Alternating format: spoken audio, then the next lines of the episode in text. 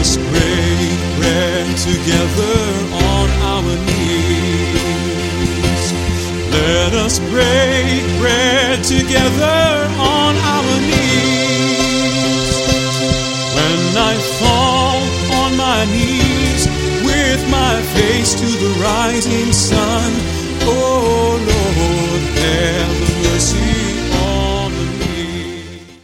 Welcome to Words of Inspiration with your hosts and teachers, Audley McLean and Elgin Kerlock. Now, let's hear from Audley and Elgin. We've heard from some of you that our words of inspiration are a blessing. Elgin and I have been talking together for the last several broadcasts. Today he couldn't be with us, so guess what? You're stuck with me.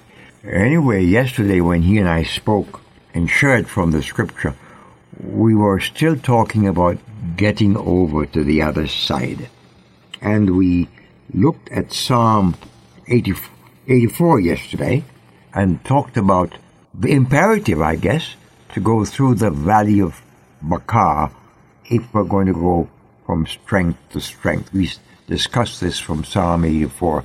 And I want to read Psalm 84 again today. And I promised to tell you about a pastor I heard many, many years ago. I can't even remember his name, to be honest, but I remember the message. And it was on Psalm 84, verse 7, going from strength to strength.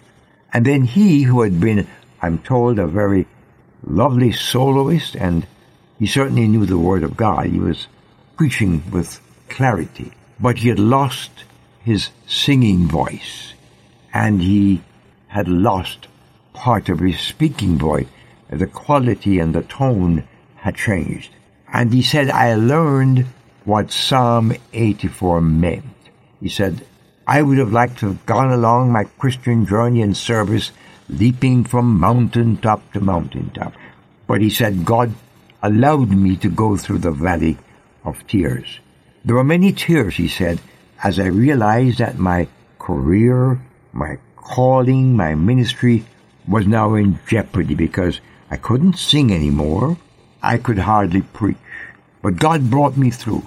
His singing voice at that point had not been restored to him, and his speaking voice was still somewhat scratchy.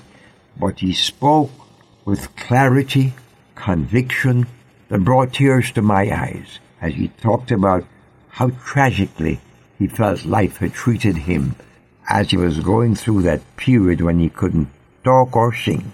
God brought him up the mountainside to the other side. And I wanted to just share his experience with you, or his report of his experience with you, because I wonder if there is somebody to whom that kind of message has a real special meaning. Remember, the God who promises to take you to the other side may bring you through the valley of tears. Or, as in the case of the disciples in Mark 4, going to the other side of the Sea of Galilee. Whatever your circumstance, the storm and the sea, or the valley of Baca, before you can climb up to the other side.